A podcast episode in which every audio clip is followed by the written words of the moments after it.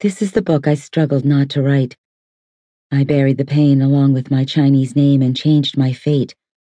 But your father believes you will only understand yourself as well as me if you know my story, my journey from my childhood home on Beijing's Millionaires Avenue to the only home you know on College Avenue in Berkeley, California. He says that all you see is your mother, the American Winnie. When I came here, I tried to leave behind Xiaodong, in English, Little Winter. But you have worked out that beneath my facade lurks something untold.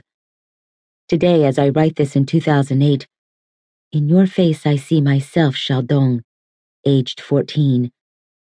But your name is Sarah Newberry. Your father wanted to call you Su Lin because, although Chinese, it sounded like Su Lin, which is easy for Americans to remember. I insisted on calling you Sarah. My silence about my past and your American name were intended to protect you, but their effect was to exclude you.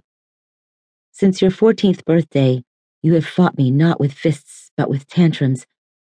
Sarah, you are such a sweet girl, but children do not like deceit. That is why you have become sulky, and I have become angry. Your father says I must write my memoir and then you will understand my black dog days and not want to hurt me.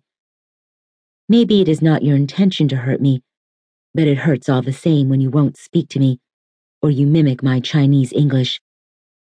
Then I get into a rage, which doesn't help.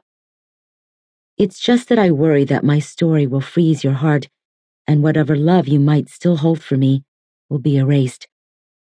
When you read the memoir I write for you, I hope you will understand and forgive me.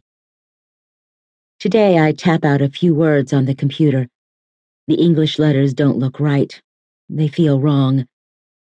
I picked up a pen and the shapes that appeared on the page look perfect. Those characters are the calligraphy of my native land.